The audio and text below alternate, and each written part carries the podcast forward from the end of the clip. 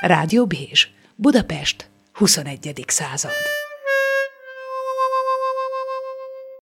A háromszögben ma az értelmező, elbeszélő szerző. A háromszög kérdése rávetítések? Beszélgetőtársam Márton András. Onnan érdemes kezdeni, hogy ez az én veszőparipám, és azt gondolom, ezt a körúti villamos vezetőre is rá tudom vezetni, de a színészeknél nagyon egyértelműnek érzem, hogy van a szín, van a személyiség, az ember, van a tanult mestersége, a színész, és van a figura. És ez a, ez, ez a három, ez nagyon integráns tud lenni, és ezt érdemes elemezgetni, hogy hogyan is hat az egyik a másikra, akkor, amikor szerepet tanul, szerepet formál, szerepet értelmezel, igen, igen. Színészként, bocsánat, és a másik, amit, mert hogy te kommunikációs szakember is vagy, illetve diplomata is voltál, tehát érdemes ezt ebben a két dimenzióban nézni.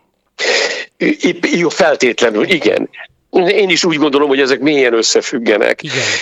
Hát induljunk ki abból, mint első megközelítés, hogy a színészet, tehát a jó, színé, a jó minőségű színészet, az egy magas átélésből indul ki. Tehát ha valamit az ember nem tud átélni, hanem úgy véli, hogy érti, hogy úgy, úgy valamit megérted belőle, de nem, nem teljes mértékig a sajátja, tehát nem lényegül át azzá, akit játszik, akkor abból ilyen, hát olyan, olyan semmilyen dolog lesz. Abból olyan olyan egyestés kaland, szóval olyan, ez is megvolt, de olyan lényegtelen. Az igazán melbevágó nagy alakítások, most mondok egy, hirtelen az eszembe jutott a, a Dustin Hoffman a, az Eső ember című filmben, bár hát a film az nem azonos a színházzal, de hát az átélésnek egy olyan magas foka, hogy az ember ránéz, és minden pillanatában azt érzi, hogy ez egy autista fiú, a Dustin Hoffman egyébként nem az. Tehát, hogy valami olyan különös módon és olyan mélyen bele tud illeszkedni valamibe, hogy egy percig a nézőnek nincs kétsége afelől, hogy ez ő. Na most ezt neve, ez az, ez a kívánatos cél. Most ezt elérni, ez egy színészmesterségbeli technika. Hogy, hogy milyen módon hiteti el magával az ember, hogy, hogy az a karakter, akit játszania kell, az ő maga, erre ahány ember annyi, annyi megoldás kínálkozik. Mindazonáltal ugye vannak racionális ö, szegmensek, amelyeket az ember megért, felfog, azok közé elhelyezi ö, ö, a próba, ö, próba folyamat során, úgy nagyjából letesz ilyen pilléreket. Ezeket a pilléreket természetesen nem mesterkélten teszi le, nem úgy teszi le, hogy hoppá, most nem, semmi mechanizmus nincs benne, hanem mondjuk a szerző azt írja, hogy uh, hol az olló, zárójel, szünet. Hol az olló, zárójel, szünet. Ki akarok valamit vágni az újságból, szünet. Nem láttad az ollót? Válasz. Fogd be a pofádat, te hülye valag. E, tehát ebből a rövid dialógusból, ha valaki ezt elolvassa, akkor valami, valami megragadja a fantáziáját. Lehet, hogy az, hogy miért éppen egy ollót keres, van, aki azt mondja, jaj, de jó, hát ott van egy szünet. Ez alatt valamire kell gondolni. Valami kapaszkodót talál az ember, amit egyszer csak át tud élni. Ki ezt, ki azt, ki amaszt. De mindenképpen elkezd egy ponton, vagy két ponton, vagy három ponton elkezdi felbontani azt az alakot, akit játszani fog. Mondok egy, egy elég érthető és követhető mm. példát magáról az átélésről. Ez tulajdonképpen ez egy Michael Chekhov nevű nagyon híres színészpedagógus egyik fontos és emblematikus gyakorlata, hogy hogyan, hogyan alkotunk karaktereket, úgynevezett figurákat. Ő azt mondta, hogy minden ember, minden színpadi karakter, vagy minden élő ember valamilyen állathoz hasonlítható. Van ember, aki olyan, mint egy vízimodár, van ember, aki olyan, mint egy medve, van olyan, aki olyan, mint egy szamár, van ilyen kutya, olyan kutya, és a többi, és a többi. És akkor az ember kezébe vesz egy szerepet, és az első, egyik első kérdése az, hogy ez a szerep, akit én itt olvasok, ezeket a mondatokat, ez olyan, olyan inkább olyan, mint egy ilyen medve, mint, mintha egy medve mondaná.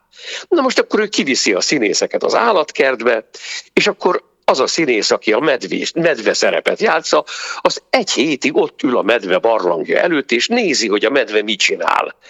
És megpróbálja a medvének megérteni a ritmusát, a nézését, a reakcióit, a mozgását, az, hogy hogyan reagál valamilyen külső ingerre, milyen lassan vagy milyen gyorsan, hogy, hogy, hogy ad hangot, és akkor egy idő múlva a színészek, a medve, az őzike, a nyuszi, az ez meg az amaz, az, a különböző szerepek, bemennek a színpadra, és először úgy négy kézláb, ahogyan az állatok jönnek, mennek, csak úgy megpróbálják azt a szituációt szöveg nélkül, csak dörmögve, vagy, a, vagy, vagy csicseregve az állat hangján úgy végigjátszani. Ez nagyon mulatságos, de ezt nagyon mélyen és nagyon komolyan csinálják és egy idő múlva elkezdenek lassan szöveget mondani, emberi szöveget, majd felállnak két lábra, és ebből az atavisztikus élményből, amit az állat megértése, tanulmányozása adott, ebből egyszer csak kialakul egy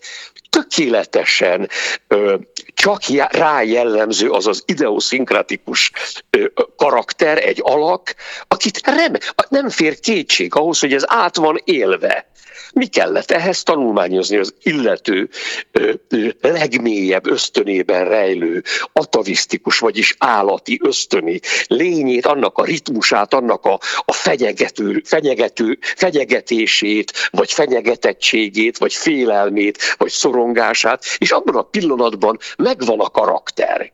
Ahhoz már nem fér kétség, hogy ez az lesz ez mélyen át lesz élve, és mélyen át van élve. Tehát ez, ez, a, ez, a, ez az egyik legfontosabb dolog, hogy az ember ezt a fokot, ezt az átélési fokot elérje, és akkor tulajdonképpen minden nagyon könnyedén fog már majd menni. Igen, de az a kérdésem, hogy minimum két irányba ez transfer tud lenni? Tehát ez, Igen. tehát ez estéről estére is ugyanígy transferálódik, Ugyanakkor van egy, ugyanakkor, bocsánat, van egy másik veszély is, hogy ugyanez más helyzetben, más karakterre is áttevődhet. Nem, az nagyon érdekes, hogy jó, hát persze, ugye minden embernek megvan a maga bejárt, be, bejárt, bejáratott rendszere, amitől a színész igyekszik mindig megszabadulni, azt látom én, hogy egy időben foglal, tanítottam, vagy tréningeztem egyetemi tanárokat, és azt látom, bementem megnézni előadásaikat, és hát abból indultunk ki, és hát azt láttam, hogy hát mindegyiknek megvan a maga modora, uh-huh. maga professzori modora, amely elő tanít. Van egy különös hanghordozás, amely elő nagyszerűen el tudja mondani, hogy amikor a metszetet kép, készíti a mikroszkóp alá, és hát van egy ilyen hangja, vagy van egy felalájás, járkálás. Abban a pillanatban, hogy vége az órájának, egy egészen más ember jön ki, aki nem azonos azzal, aki tanított. Tehát ez most, amiről beszélünk, ez az, mhm. hogy van egy professzor, aki éppen akcióban van. Van egy színész, aki éppen alakít egy karaktert, ugye? Tehát ez ugyan, ugyanaz a, a transformáció. Szerint. A szerepe, Így van, a szerepe, a szerepe szerint. szerint. Igen. igen. Na most ezt egy színész megteheti, ha jól csinálja, ha jól csinálja, mindenki megteheti, de nagyon fontos az, hogy ez a kettő, hogy tudjuk azt, hogy ez a, ez a felvett modor, ez nem azonos én velem. Ez a felvett tanári modor, ez egy úgynevezett modorosság. Uh-huh. A színésznek nagyon kell arra vigyázni, hogy ne legyen modoros, tehát egy percig ne kapják azon, hogy ho-ho, most játszik, most játszik a színész, az rég megette a fene a színésznek úgy kell létezni, hogy ez milyen érdekes, ez ő. Megint csak a Rainman jut az eszembe, mm. hogy egy percig nem gondoltál arra, hogy a Dustin Hoffman valamit játszik. Ő az volt. Hát igen, hiszen, hiszen ettől varázslat a varázslat, nem? Erről van szó, ettől varázslat a varázslat. Mm. Mert hogyha egy egyetemi tanár játsza el a rainman az látod rajta, hogy úgy csinál, mintha egy olyan jó bolond lenne. Úgy, úgy eljátsza, hogy ő egy, hogy ő egy autista. Az eljátszást kell elrejteni, azt kell átéléssel, nagyon mély megértéssel elrejteni, ugye átalak, magadévá tenni. Ha a tied, akkor az hiteles. Ha nem a tied, nem hiteles. Na most azt kérdezted, hogy egy nagyon fontos mondat, hogy mennyire hat ez vissza az emberre, a játszó a saját, emberre. Igen, a saját személyiségére. A saját személyiségére. Na most e, e, itt van egy nagy, egy különös titok, amely nem más, mint az, hogy ugye minden ember az élet az, az életében, a saját életében kialakít egy taktikai fegyvertárat. Van ember, akinek őrületesen jól áll, ha kedves, ha sármos, ha csábító, mindenkit levesz a lábáról, mert figyelmes, erre van kihegyezve. Von Haus aus ezt hozta magával. Úgy nevelkedett, akkor volt sikere kamaszkorában, amikor sármos volt, és akkor nem volt sikere, amikor szigorú akart lenni, amikor nemet kellett mondani, akkor nem volt sikere, hanem mindig elpirult. Másik ember pedig abszolút jól tud nemet mondani, figyelmesen hallgat valakit, rendkívül fenyegető a megjelenése, és mindenki összecsinálja magát, amikor belép a terembe. Az igazán nagy színész, és az igazán nagy ember, a nagy személyiség, ezt a két taktikai elemet, a csábítást és a fenyítést olyan sebességgel tudja váltani, és olyan gátlástalanul tudja váltani, ahogyan a célja megköveteli, a céljának elérése megköveteli. Tehát az, mondok egy példát, ezt én le is írtam, csak úgy hirtelen nem jut eszembe. Jobb az egyszerűség kedvéért ezt mondom, hogy én a George Schulz-szal találkoztam néhányszor, ő a, a Ronald Reagannek volt azt hiszem a, uh-huh külügyminisztere, a, igen, a, a, a, a, nem tudom én, a, a Richard Nixonnak volt a pénzügyminiszter, ez egy nagyon fontos, univerzális tudású, hatalmas termetű ember volt, és ő később a Hoover intézetnek, amelyik San Franciscóban székelt, annak volt az elnöke. És én vezettem oda hozzá több magyar delegációt, ez egy, ez egy úgynevezett think tank, ugye, tehát egy ilyen politikai előkészítő műhely, ahol okos emberek meghallgatják a jelentkezőket, és adnak róla valami fajta referenciát saját a kormánynak, akik, akikkel ő kapcsolatban van. Tehát nagyon jó egy politikai akciót egy ilyen think tanken keresztül elkezdeni, mert akkor onnan jó referenciák mennek majd a megfelelő helyre. Na és egy katonai delegációt vezettem én oda, amikor itt folyt a szomszédunkban a szerb-horvát háború, és hát a magyar honvédelmi vezetésnek az volt az elképzelése, hogy hát milyen jó lenne és milyen fontos lenne, ha az Egyesült Államok bele, beavatkozna ebbe a konfliktusba, és így megvédenék, tehát rendet teremtenének ott, és hát ez ügyben lobbiztak ezek a magyar honvédek, és akkor hát oda mentünk a, a Hoover intézetbe, és hát a George Schultz két méter magas, joviális, csokornyakkendő, nagyon édes pali, mindenkit lapogatott, mindenkinek a vállát.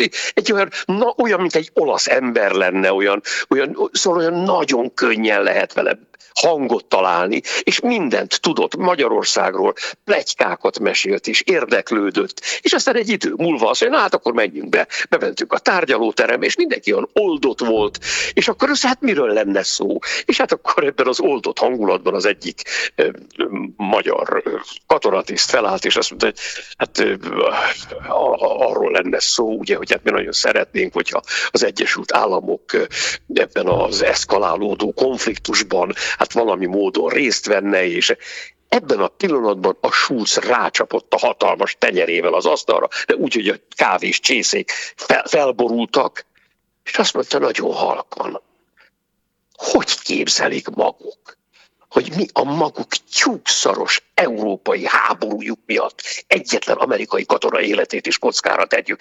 De örök nyilvánvalóan, mondta egy hirtelen váltásra, örök nyilvánvalóan egy elkészült tervel jöttek ide, hát izgatottan hallgatom. Most ettől a hideg-melegtől, fegyegetés, csábítás, behízelgés, asztalra csapás, ettől mindenki bizonytalanul érezte magát, és úgy, és hirtelen megérezte, hogy a döntés nem az ő, hanem a, a nagy ember kezében uh-huh, van. Uh-huh. Tehát azt gondolom, hogy az a fajta taktikai felké- fegyvertár, amit egy ilyen nagy ember az élete során kidolgozott magának, az hallatlanul fontos ahhoz, hogy ezt az uralkodói szerepet játsza. Tehát ha valaki egy nagy királyt, egy nagy uralkodót, egy nagy embert, egy nagy személyiséget kell játszon, a legfontosabb az, hogy megtanulja azokat a szélsőséges váltásokat, amelyeket egy cél elérése érdekében el kell végeznie ahhoz, hogy nehogy benne maradjon az egyik taktikába, mikor az már nem hat. Ha jól értem, ugye azt mondod, ezért nem mindegy, hogy az előbbi állatkertes ö, példánál maradva, hogy valaki medve, vagy pedig medve bocs. igen, igen, igen. Mert ugye ellen, az, az ellenkezője is igaz. Tehát ugye, ha én megértettem annak a szimpati karakternek, most vegyük a Revizor című színda, uh-huh, Google uh-huh. darabot, a Revizor tele van kis stílű, nyomorult, gyalázatos emberrel, akik egy kis közegben sokra vitték, vagy valamire vitték.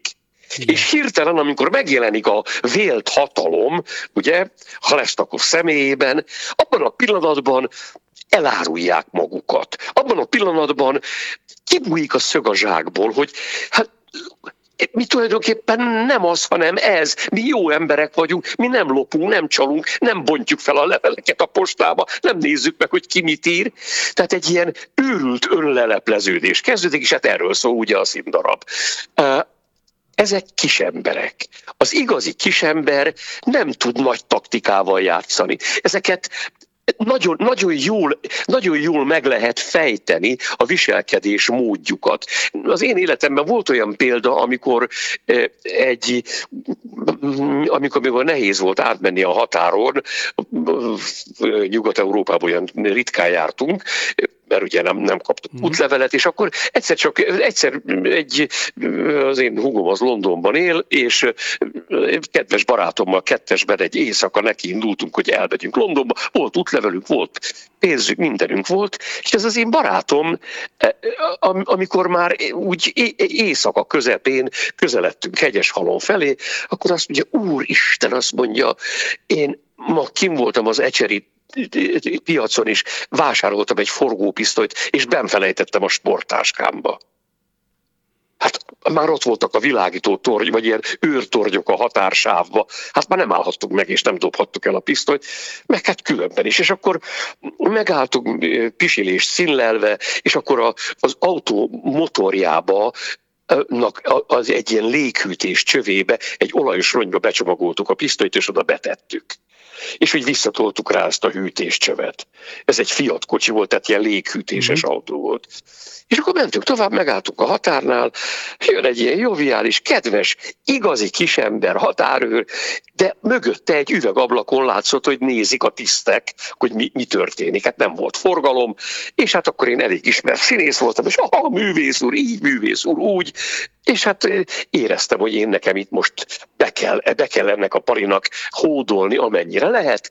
És akkor elkezdtem mondani, hát micsoda nehéz foglalkozás határőrnek lenni, hajlalba itt, izé, meg nem tudom micsoda. Hát igen, igen, igen, és látszott, hogy nagyon jól esik a hiúságának, hogy egy ilyen híres ember, hát elismeri az ő foglalkozását, és hát ebben a, ebben a modorban azt mondja, hát kisök ki a csomagtartót, hát nem volt nekünk csomagunk semmit, mert pénzünk volt, meg hát a hugomhoz mentünk, azt mondja, hát nem, nincs semmi. Csak, egy váltás fehérrevő meg a fogkefej. és akkor így közvetítette hátra az ablak felé, hogy hát nincs nálunk semmi.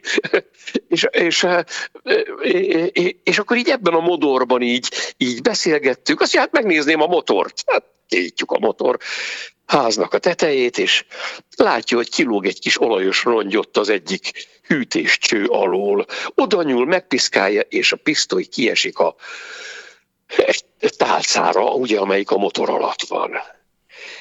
És ugyanezzel a lendülettel, ugyanebben a joviális modorban visszacsomagolta az olajos rongyba, bedugdosta a csőbe, ráhúzta a csövet a megfelelő helyre, és azt mondta, jó utat, művész úr, és elmentünk.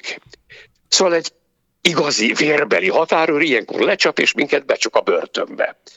De ez egy igazi, jószívű, kedves kisember volt, aki abban a modorban maradt, azt élte át, hogy én egy nagy hódolója vagyok neki, tehát nem árulhatta el saját magát, nem mondhatott ellent annak az közösen játszott szerepnek, amelyet én osztottam rá, nem mondhatott ellen azzal, hogy tarkón vág, és megbilincselve elvisz a börtönbe.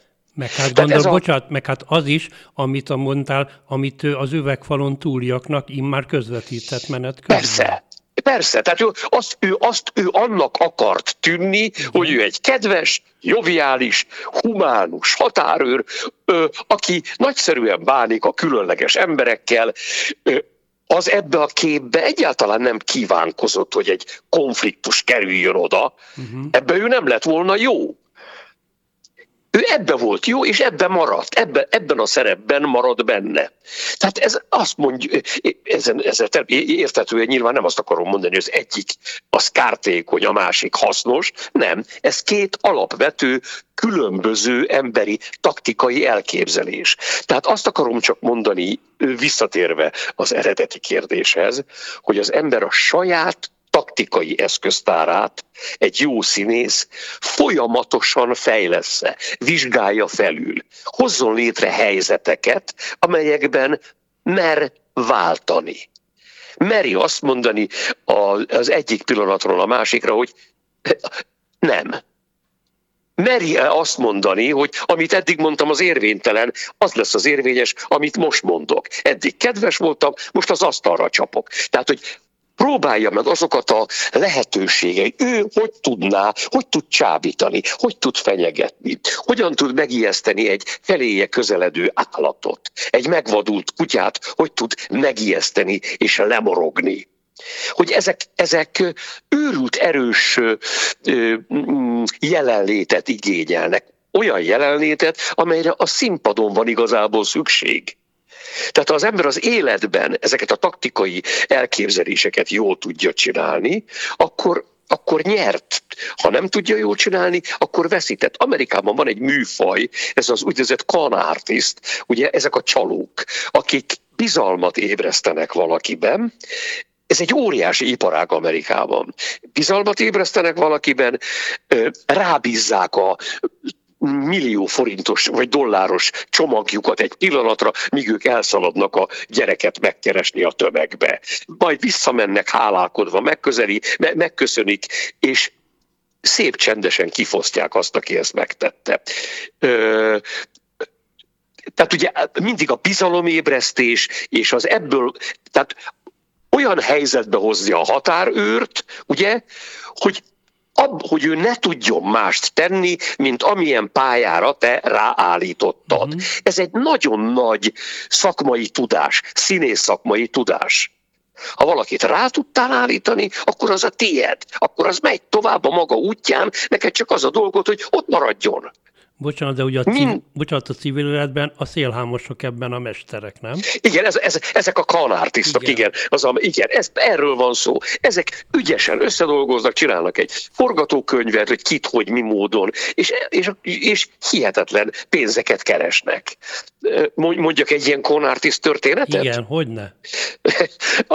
ez, ez egy ilyen ez nagyon régi és nagyon remek történet hogy e, e, San Francisco-ba az egy, egyes, ugye az óceán partján vezet fel egy út, Los Angeles, San Francisco-ba, ez a Pacific Coast Highway, és ennek ott fent, már éjszakon, San Francisco közelében van egy pár kocsma, ez egy ilyen, egy, ilyen, egy olyan kicsit olyan urbánusabb környék, és ott van egy kocsma, egy ilyen kis település, és akkor a, egy, egy ilyen kocsmába, vagy, vagy kávéházba, vagy kávézóba egyszer csak megjelenik egy nagyon rongyos, nagyon nyomorult, ütött kopott ruhában, kalapban egy, egy, egy ilyen koldusszerű ember egy hegedűtokkal mm, ott, ott besétál ebbe a kávézóba, és hát kér egy kávét, meg egy, egy kiflit.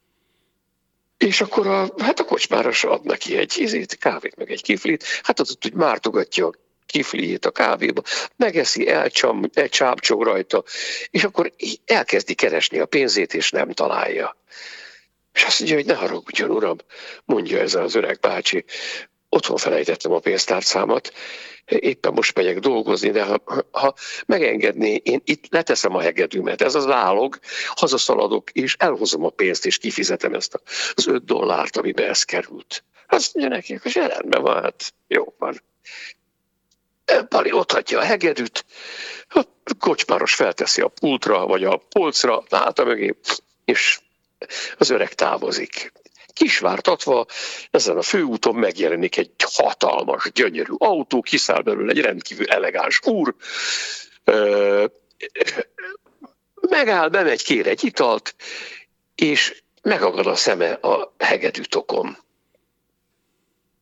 Elsápad, azt mondja a kocsmárosnak, ne haragudjon, lenne kedves egy pillanatra megmutatni nekem azt a hegedűt, ami abban a tokban van.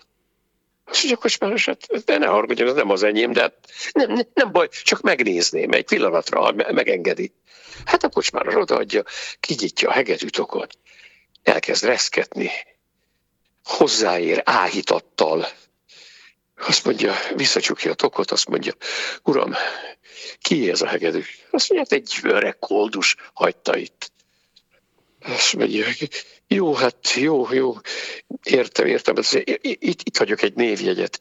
Nagyon szépen megkérem önt, uram, hogy amikor visszajött ez a koldus, adja oda neki a névjegyemet, és kösse a lelkére, hogy engem felhív telefonon. Hát azt gyakos más persze nagyon szívesen. Pali letesz egy névjegyet, rá van írva, vagy XY, hangszer, szakértő, nem tudom milyen királyi címerrel, afele tudja mi mind, lerakja a névjegyet és elmegy. Kisvártatva jön a kódus az 5 dollárral. Azt mondja, neki a bártulajdonos. Azt mondja, jó van, ez mondja, nézze uram, hát mennyit ér a maga hegedűje? Hát, hát nem sokat, de nekem nagyon sokat, mert ebből élek. Jó, szóval itt van, adok érte magának 300 dollárt. 300 dollárt. Jó, hát legyen négy. 400 dollár, tehát akkor én miből fogok élni? Hát nekem ez az egyetlen. Hát azt mondja, vesz magának egy rosszabb hegedűt, a maga abból is. Azt mondja, ez se egy jó hegedű. Jó van, uram, bízza rám, itt van 400 dollár, menjen Isten hírével. Hát köszönöm szépen, elteszi a 400 dollárt, elmegy. A pari azonnal hívja, a kocsmáros azonnal hívja a, a névjegy tulajdonosát telefonon, mind a mai napig. Ez egy, ez egy értéktelen semmilyen hegedű volt, kellett hozzá két ember, egy autó, és já, végig hatmizták a nyugati partot. Ugye szóval, hogy ez a e, e, bizalmat ébreztek, rábízom, e, tehát a, a, ez, ez a húk, ez a kis kampó, amin fennakad az ember, és hát igen, ezek remek színészek. Ehhez kell tudni elsápadni és átélni azt, hogy ez valóban egy Stradivari, ami abban a nyomorult tokban van, ez egy ócska kínai hegedű. Szóval, hogy ez, ez, ez maga az átélés, enélkül nem megy. Enélkül senki nem fogja elhinni, hogy itt valami óriási kincs van. Ez, enélkül nem fognak fizetni 400 dollárt a 20 dolláros kínai hegedűjére. Mert ezt nyilván jó alaposan bepróbálták, begyakorolták. Vagy tehetségesek. Igen.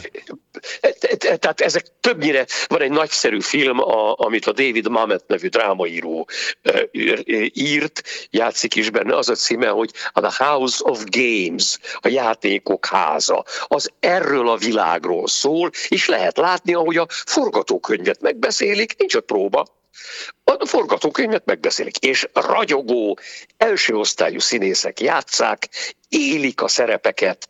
Hát ha valaki megnézi a fi- azt a filmet, rájön arra, hogy micsoda óriási hatalom, ha valaki tud taktikai fegyvertárral bánni. E- leír halálos fegyver. Szóval elképesztő. De ez a, ez a színészet. Ezt, ezt kellene a, az átéléshez, a jó színészethez pontosan tudni, és ezt az ember csak saját magán tudja kipróbálni. Nem azt mondom, hogy az embernek a civil életben úgy kell viselkedni, hogy mindenkire frászt kapjon tőle, vagy mindenkit elcsábítson, hanem tudnia kell, és ki kell tudnia próbálnia. És ugye mond, említetted a címben a fantáziát, a képzeletet, és nagyon sokat bízhatunk a képzeletünkre, mert ha nem a képzeletünkre bízzuk, akkor akkor akkor a valóság se történik. Mondok egy példát.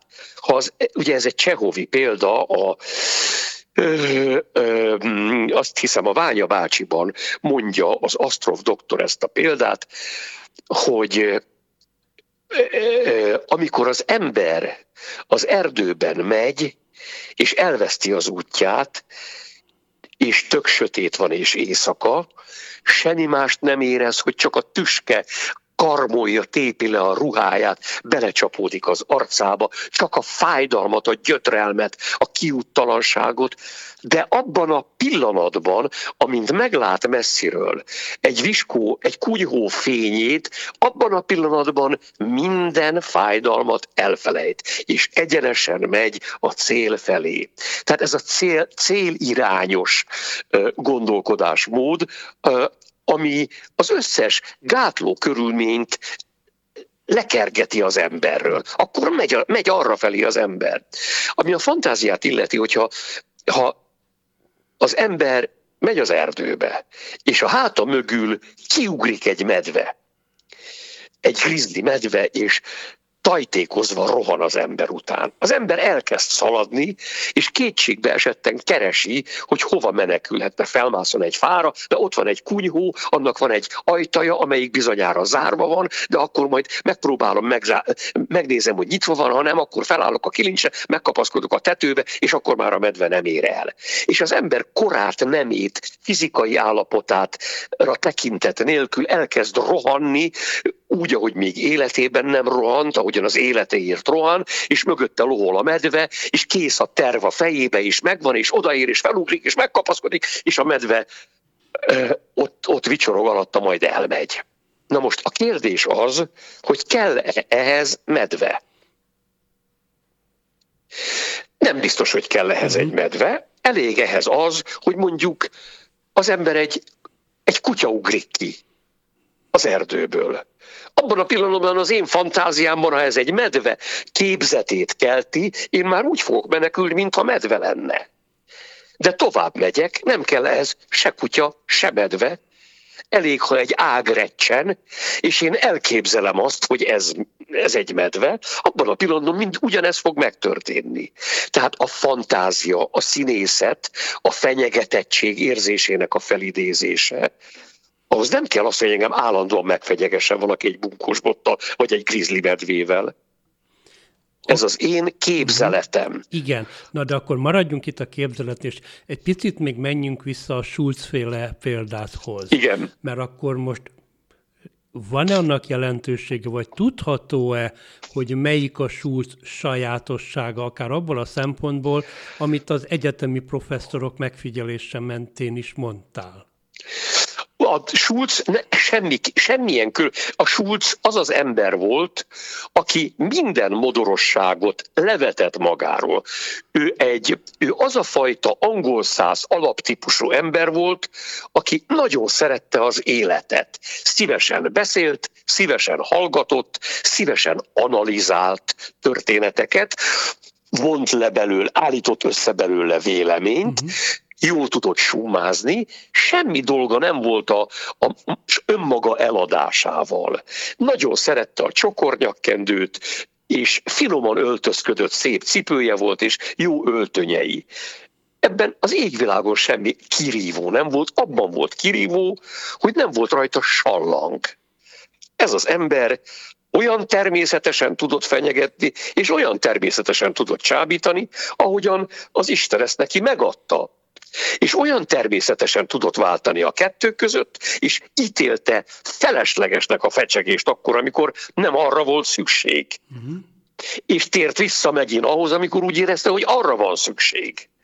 Tehát azt gondolom, hogy az egyetemi tanár példája, az egyetemi tanár tud valamit. De egy nagyon fontosat nem tud a történetükben szereplő egyetemi tanár. Azt az egy nagyon fontosat nem tudja, hogy az egyetemi tanár, és ez az én ö, ö, ö, tréning programom egyik alapja, az nem a diákoknak beszél, uh-huh. az nem a diákokhoz beszél, hanem a diákokkal beszél. Uh-huh. A diákokkal pedig nem egy figura beszél, hanem egy személy. Rég megette a fene, ha én hozzám egy ilyen figura beszél. Ha én velem, bocsánat, ha én velem egy ilyen figura beszél. Ahogy vége az órájának, akkor meg lehet szorítani. Professzor úr, kérem, azt szeretném megkérdezni, abban a pillanatban normális emberként fog válaszolni és levetette magáról ezt az előadói modort, ahogyan húsz éve ugyanazt az anyagot ugyanazokkal a szóképletekkel és fordulatokkal adja elő. Tehát akkor, ak- akkor, akkor az igazi ő. Uh, Ugye, tehát a, a, a rossz tanár, hát most nem akarom azt mondani, hogy rossz tanár, tehát inkább úgy mondanám, hogy a jó tanár az olyan, mint a Barack Obama, aki úgy beszélt, hogy minden gondolata után tartott egy szünetet, ami alatt ő körülnézett, és megnézte, hogy hatott-e a mondata. A színházban egy színész, ha kimond egy mondatot, nem mondhat úgy ki egy mondatot, hogy ne lenne egy elvárása az, azzal kapcsolatban, hogy mit kíván elérni uh-huh. ezzel a kimondott mondattal. Ha én azt akarom elérni ezzel a mondattal, hogy legyen itt nyugalom, és nyugodjunk meg minnyáján, akkor azt úgy fogom mondani. Ha azt akarom, hogy mindenki figyeljen rám, akkor azt úgy fogom mondani. Ha nincs elvárás, akkor fecsegünk. Az nem elég, az nem lehet sohasem cél, színészi cél, hogy értsen meg a partnerem. Ez nulla, ez nem cél. Nem ez a cél. A cél, amit magamnak felállítok, az csak valami érzéki, ösztöni cél lehet. Szeressen, mhm. féljen tőlem, remegjen, ha rám néz, fakadjon sírva, öleljen meg, ugorjon a nyakamba és csókoljon össze. Ezek a célok. Az értelemre hatás az nulla, az semmi az nem kell senkinek. Világos, az érzelemre érzelemmel lehet uh, Így van. És hogyha ráültettél, az é- így van, és ha erre ültettél rá, vagy a szöveget, az, az adott szöveget, azt ennek e, ennek fényében használod, abban a pillanatban lesz értelme. Uh-huh. Tehát ugye a színészetben kevés valódi van, a, a szöveget nem te írod, a szituációt nem te találod ki, azt kitalálja az, az író írja a szöveget, a rendező, az, és az író jelez egy szituációt, a, a, a rendező bizonyos hangsúlyokat állít, bizonyos karaktereket előtérbe helyez, bizonyosakat háttérbe helyez, kitalál hozzá egy díszletet, kitalál hozzá egy jelmezt, kitalál hozzá egy stílust, zenét, és a többi. És a színésznek pedig ugye az a dolga, hogy ezeket a, ezeket a szövegeket, ez benne a valódi, a saját testével, a saját taktikai fegyvertárával, a saját csábító mosolyával, a saját verejtékével, a saját szívverésével, a saját leheletével. Tegye a másik számára ö, felfoghatóvá, amihez viszonyulhat a másik. Uh-huh. Mert, hogy, ugye, a, mert hogy amit mondasz, ezeket kell hitelesíteni egyszerre, ugye? Ezek, pontosan, így van.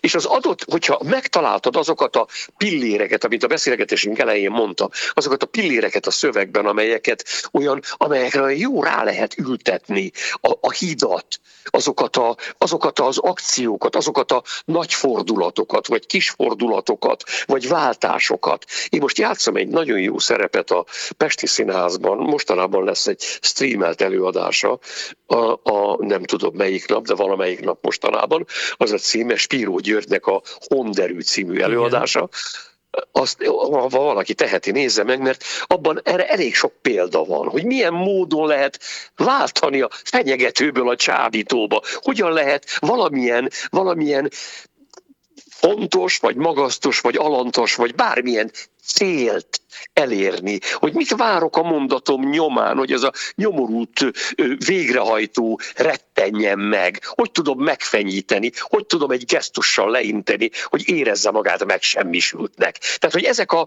ezek nagyon fontos és nagyon érdekes játékok, amelyek tökéletesen korrespondálnak, vagyis egy pontos, tökéletes kapcsolatban vannak az ember saját életével, a saját tapasztalataival. Hirtelen egyszer csak, hogy az ember egy ilyen szerepet játszik, életre kellnek azok, életre kell az a rég meghalt nagybátyám, aki folyamatosan a mutató ujjával harsányan kivált, hogy Trianon, Trianon, és olyan úgy verte az asztalt a mutató ujjával, úgy látom magam előtt, látom magam előtt ezt a kétségbeesést, tehát ugye ők még úgy élték meg Trianont, hogy nekik életemlékük volt, tehát hogy az a, az a, az a mély hit, hogy Magyarország lesz még egyszer nagy, ugye, hogy még egyszer visszakapjuk. Ez a mély elkeseredettség volt az életük fő motivuma. És ezt látni egy ilyen, ugye ezek ebben a Honderű című darabban ezek ilyen, ilyen éle, divatból kiment öreg emberek, akik hát valamit ott akarnak, valamit erősen akarnak. Mhm. De pontosan látom magam előtt azt a, azt a tónust, hallom azt a hangot, ahogy Kálmán bácsi verte az asztalt a nagy ujjával is ugye, hogy is számon kérte a nagyhatalmakat. Szóval, hogy az a annyi minden ki kell életre egy szerep alakítása közben, ami tiszta haszon. Szóval minden, amit az ember gyerekkorából magával hurcol, terhet, szorongást, nyomást, örömöt, röhögést, vidámságot, az mind aranyjá válhat, ha az ember azt szerencsét, tehetségesen és jól csinálja. Oké, bocsánat, de az, amit most mondtál, András, de ez, ez a figura részévé válik ez a úgymond a Kálmán bácsi beszűrődése, Igen. de ez csak benned marad meg, vagy ez a próbán, ez úgy felszínre is kerül, vagy ehhez, már bocsánat, a rendező, mármint, vagy, mármint vagy ez tudás? A rend... nem, igen, nem, nem, ez nem, nem kell, hogy a felszínre kerüljön. Nem kell, ugye nem kell, hogy felszínre nem, kerüljön. Nem. Tehát ez sem a partnerről, sem a rendezőre nem tartozik, ez a te személyiséged, ha úgy tetszik, ez a te otthonról hozott hozadékod. Pontosan. Volt egy, ugye az Egyesült Államok leghíresebb színész pedagógusa volt a Lee Strasberg. Ő egy, én volt szerencsém óráját látni, és hát részt venni egy-egy ilyen szekcióban, és a Lee Strasberg találta ki ugye ezt a method acting, ami egy Stanislavski rendszeréből egy kivett elem felnagyításáról szólt, ez az úgynevezett affektív memória, ami azt jelenti nagyon röviden, hogy e, az embernek fel kell hoznia az életéből, vissza kell emlékeznie az életében egy olyan tragikus pillanatra, amikor meghalt valaki, vagy ő majdnem vízbe fulladt, vagy valami olyasmi, ami, ami egy hatalmas megrázkódtatás volt, de nem kell elmondania senkinek, hogy mi, mi az, amire ő gondolt. Uh-huh. Viszont neki hosszas gyakorlás után el kell képzelnie, hogy milyen volt a hőmérséklet, milyen volt a levegő, milyen volt a fák színe, milyen volt a víznek a, a, a, a tapintása, jéghideg volt, vagy iszonytató volt, vagy langyos volt. Tehát fel kell idézni, milyen hangokat hallott, fel kell idézni azokat az érzéki memória elemeket, érzéki memóriát kell aktivizálni, amelyek akkor voltak. És ez bármelyikünkkel bármikor megtörténhet, hogyha visszagondolunk egy életünk egy tragikus, vagy, vagy fordulópontot jelentő eseményére, akkor ha visszagondolunk és adunk magunknak egy pár percet, hogy felidézzük azt a pillanatot, akkor egyszer csak úgy fog ránk törni annak a pillanatnak a tragikuma, vagy kétségbeesettsége, vagy szorongása, hogy hirtelen ő, őrültekké válunk. Hát és ugye Lee Strasberg ezzel operált, hogy a, a színészek, hát ő, az összes nagy filmszínésznek ő volt a, a mentora. Ő meg, meg, meg nem csak ő, aztán fellázadtak ellene, jó okkal, én nagyon nem szeretem ezt a módszert, rengeteg bolondot adott a szakmának, de kétség kívül ez hatott. Ez csak arra, azért mondom, mert senkinek nem kellett tudni, hogy én mit idézek fel, azt kellett látnia, hogy én hirtelen megbolondulok. Hirtelen könnyekbe török ki, és hisztérikusan kiabálok. Adott esetben a megírt szöveget. Uh-huh.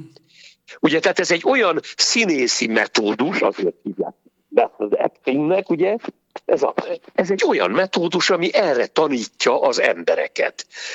Tehát amit a, a pszichológiában azt mondjuk, hogy az idő ugye meggyógyítja a sebeket, elvégeztük a gyászmunkát, nem tépjük fel a sebeket, ő ezeket a sebeket szán szándékkal metodikusan feltépeti az emberrel, és ott állnak ezek a szerencsétlen emberek, és meg vannak dicsérve, hogy milyen érdekes foglalkozás ez látod, meg vannak dicsérve, hogy hú, milyen jó volt. Szóval, hogy ez egy, ez egy nagyon érdekes foglalkozás ilyen értelemben. De ennek, hogy mondjam, ennek a Strasbergi módszernek nagyon sok eleme bizonyos fokig persze használható, hisz minnyáján nagyon sokszor nagy színpadi jeleneteknél a saját életünkből hozunk fel ilyen vagy ehhez hasonló módon fordulópont pillanatokat, vagy tragikus pillanatokat, és, és így állítjuk elő a, a, a megfelelő, a kíván. Ugye oda van írva a darabban, a szerző odaírja, hogy és könnyekben tör ki. Hát így kell könnyekben kitörni.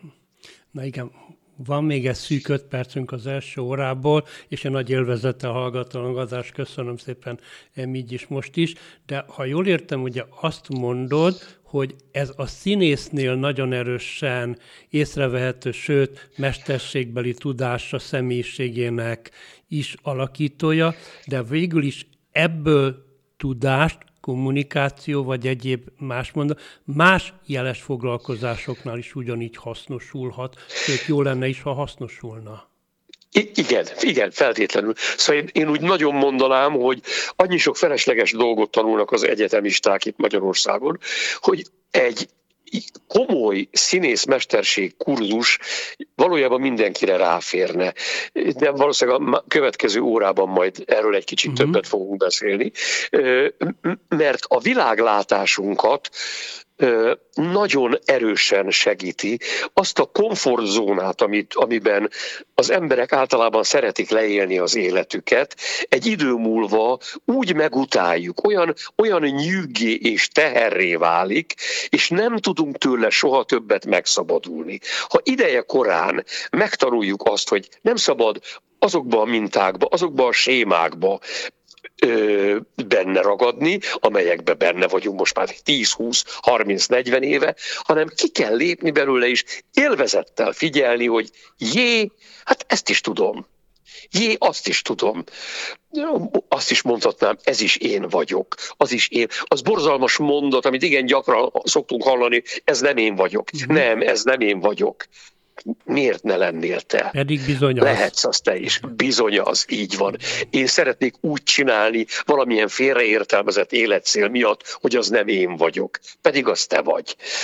De hát igen, én büszke vagyok arra, hogy én nem én vagyok. Hát legyél büszke rá, ha, ha neked az örömet okoz, de nagyon szegényé teszi az életet a végén, itt az elsőre a végén hadd kérdezzem meg, hogy ahogy az előzetesben is, beharangozóban is talán kérdeztem, hogy ha jól értem, a színész, színészbeli, mesterségbeli tudása az mindegy híd, egy zsilip a saját személyisége és a figura személyisége között?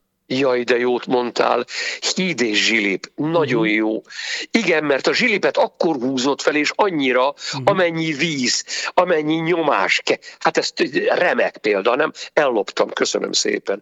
Mindenféle... Mától fogva ezt, mától fogva ezt a mondatot én mondtam, simán, jó? Simán adom neked, simán. Copyright nélkül használja. ez tökéletes. Híd és zsilip, nagyon jó. Igen. De igen, de, de van, amikor a kettő ütközik, mert amikor mondod például a Kálmán bácsis történetet, hogy akkor ez beszűrődik, és ez kellően tudja a színész tudá, a színész mesterség tudásán keresztül átszűrni, akkor ez hasznosul, de van, amikor ezek beakadhatnak, nem? Én, én, nem, én ilyet igazából nem tudok, de, de egy picit hosszabb, ez már nem fog beleférni az öt percbe, amit mondani nem, akartam mert, erről. Mert, mert kettő percünk van, igen, az első órából, igen. Jó, akkor ebben már nem fér bele. Igen, összeszűrődhet, összeállhat, de, de az is egy sajátos elegy, az, az se egy egyszerű összeállás. Tehát én még olyat nem láttam, hogy valaki Willy Loman volt a színpadon, este 10 órakor vége volt az előadásnak, és Willy Lomanként tért haza. Olyan nincs. Este 10 órakor Willy Loman ott marad a színházba, és Márton András hazamegy. Tehát olyan nem nagyon szokott lenni, vagy én mhm. legalábbis Igen. hosszú pályám során nem láttam, hogy, a, hogy valaki úgy maradt volna. Tehát ilyen, ilyen mértékig nem hatott így, volna bocsánat, vissza. Nem is így értettem, mert van egy percünk, hanem úgy, hogyha idézőben negatívak ezek a beszűrődések, be áthallások, akkor lehet, hogy a próba folyamat lesz szenvedésesebb, vagy kicsit jobban meg kell küzdeni a figurával. Jobban meg kell küzdeni a figurával. Igen, igen, igen, igen. Jobban meg kell küzdeni. Igen. Azt, hiszem ez a, ez, a, ez a jó válasz. Rádió Bézs, Budapest, 21. század.